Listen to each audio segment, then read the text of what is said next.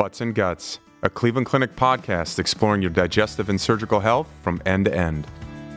Hi, everybody, and welcome to another episode of Butts and Guts. I'm your host, Scott Steele, the chair of colorectal surgery at the Cleveland Clinic here in beautiful Cleveland, Ohio.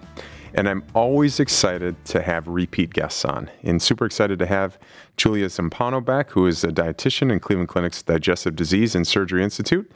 We're going to talk a little bit about eating healthy in the new year. Julia, welcome back to Butts and Guts. Thanks for having me. So, you know, there are some people that actually don't listen to all of our episodes. So, if you could just tell us a little bit about yourself, uh, you know, where you're from, where'd you train, and how to come to the point that you're here at the Cleveland Clinic.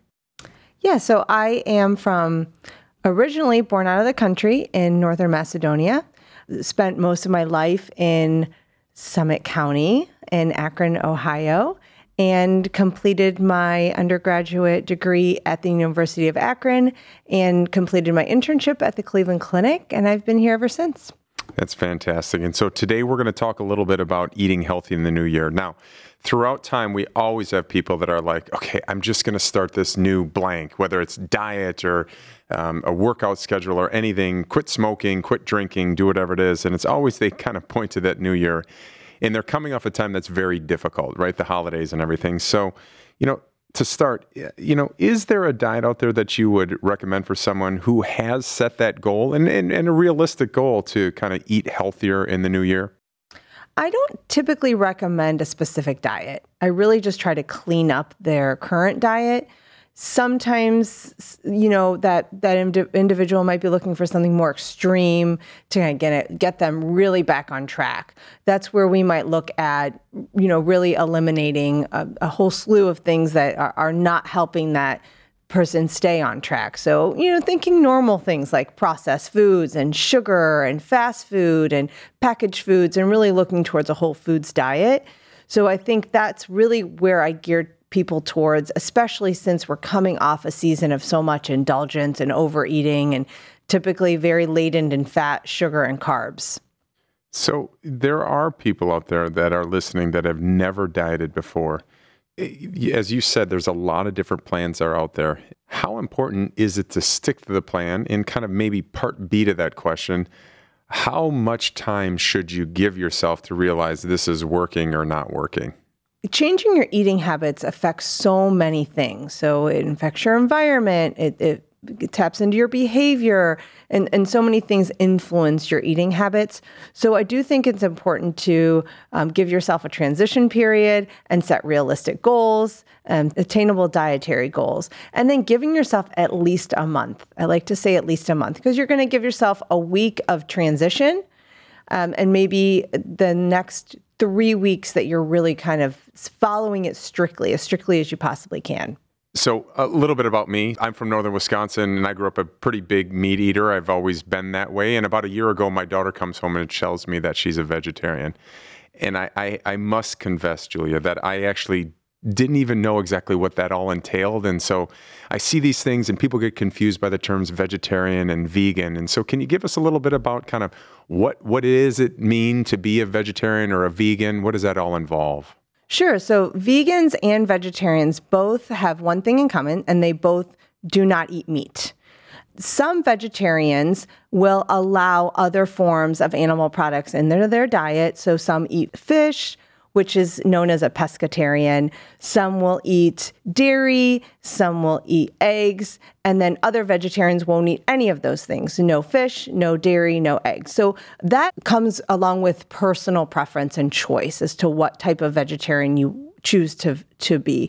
Vegans, on the other hand, omit all of those ingredients. So no eggs, no fish, no meat and no dairy. And in some cases, they go as extreme as not eating any um, honey or anything that comes from animal products or animals. So maybe some tips in terms of if you're going to do this, or even if you know it's right for you. I, we have people all the time that are like, God, I heard about this, and I really need to make life changes, and they go to the extreme, and they're going to do that. Not that the vegan or the vegetarian is extreme, but they make a big jump from what they're traditionally doing. What are, what are some tips if it was uh, either one of those two, for example? So if you're going extreme? Yeah.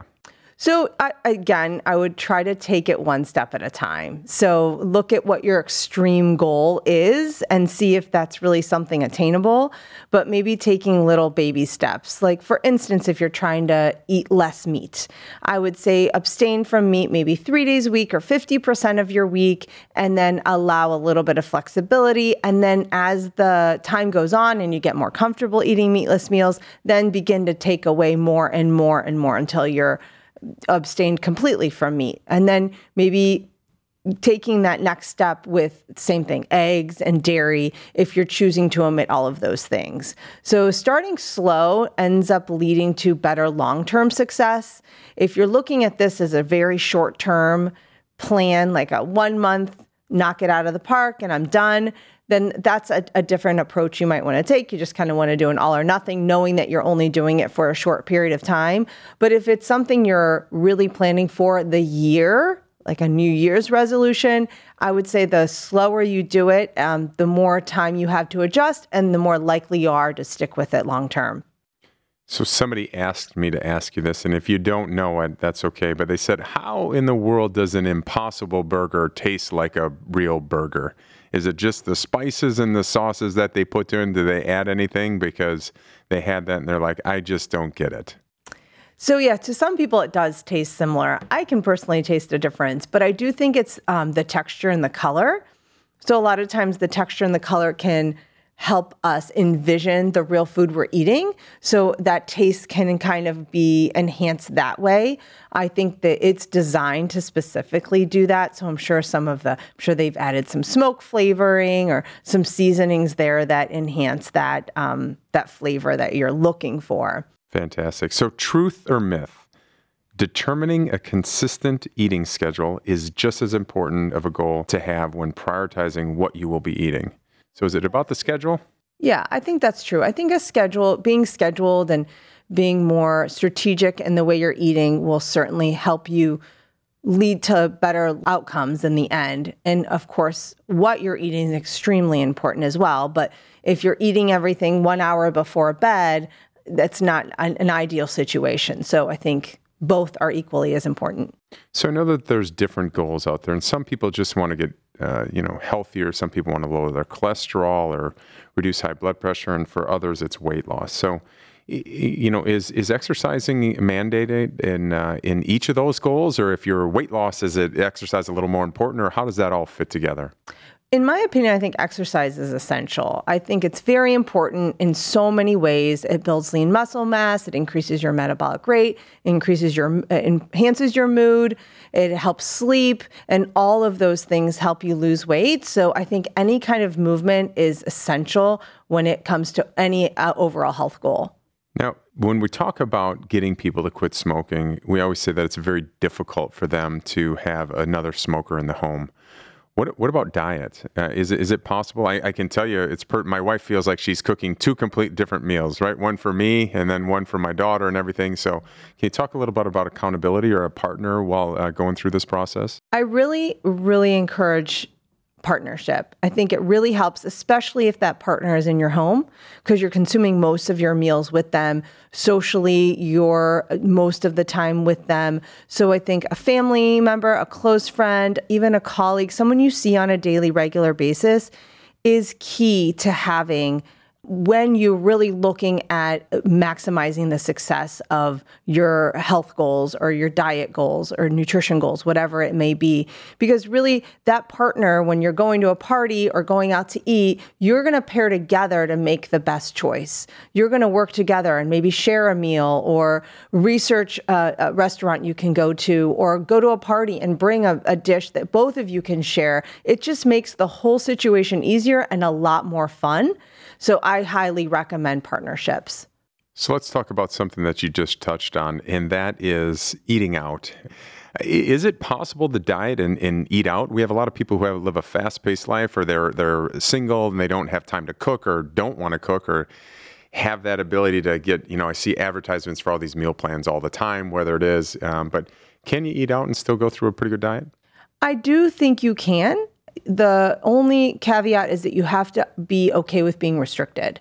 So when you eat out, there's a ton of unhealthy choices and there may be two or three healthy choices. So you have to be okay with going straight to the healthy choices, choosing one that you like, and being okay with not always being able to have so many vast choices. So I think just having that restrictive thought process in mind to begin with and knowing that like this is a choice I'm making. I really want to take my health to the next level, but I'm going to eat out a lot. And um, even whether if it's fast food or takeout or quick, you know, you think about if you drive through a gas station and that's what you have, you may have one or two healthy choices and the rest are very unhealthy. So you have to just be okay with having a lot of limited choices and then getting good at understanding the places you can go that may give you more variety and seeking those places out.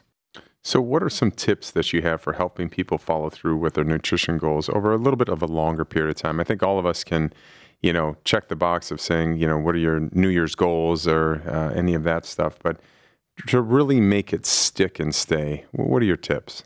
So we touched on one of them. That's a buddy system. So I think that's key. Having a, a partner, a buddy, or some form of an accountability, whether it be um, a tracking device, a logging device, an app, something of that sort, even a notebook where you write down what you're eating.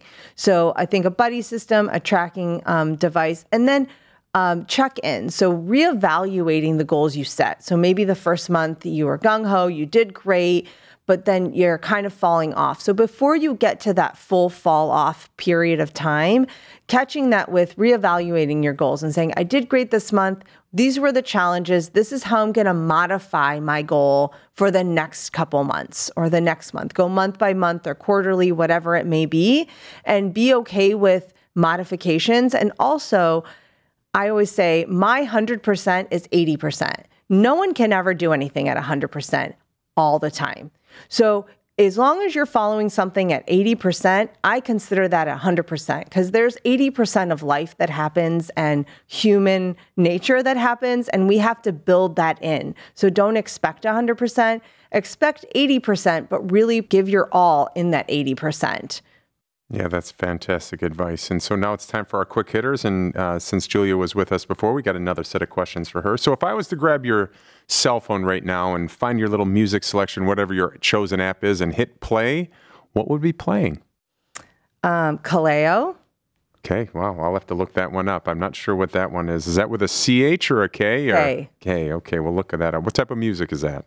Um, it's kind of like alternative rock. Okay, good. So Number two, so uh, even though you are a dietitian, I'm going to just make a huge assumption here. I may be wrong, but what's your favorite ice cream? Oh, definitely chocolate peanut butter. Fantastic. I'm right there with you by, by uh, bar none there. Uh, and then number three, so what is your go to on a rainy day? Is it a book, a movie, curl up in bed, sit with a dog or cat? What, what is your go to on a just a rainy, dreary day? Probably a movie. Fantastic. And then finally, if you could go back uh, to yourself as you were maybe going into college or coming out of college and you were to find that person, give yourself a piece of advice, what would that advice be? Probably to go easy on yourself a little bit more and just, again, like we said, reevaluate goals and live at 80% instead of always having to do 100% and live that other 20%. Well, that's fantastic. And so, can you give us a final take home to message for our listeners in terms of eating healthy in the new year? Well, first of all, the new year and the holidays are such a, a, magical, great time of year. So focus on enjoyment with the people you love and you know the traditions you like to instill during this time and and make food and eating as a part of that but don't focus so much on the the overeating but focus more on the the social aspect of it and the joy that you find in others and during that time well, that's fantastic. And as we hope as we go into the new year, we're going to be bringing Julia back to talk a little bit more about kind of some dietary recommendations from the Cleveland Clinic directly as we talk about uh, her work in terms of the Cleveland Clinic diet. So, more to follow on that. And so, to learn more about nutrition therapy at Cleveland Clinic, please visit clevelandclinic.org slash nutrition. That's clevelandclinic.org slash N U T R I T I O N. You can also call 216 444 3046. That's 216 444 3046.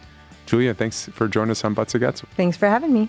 That wraps things up here at Cleveland Clinic. Until next time, Thanks for listening to Butts and Guts.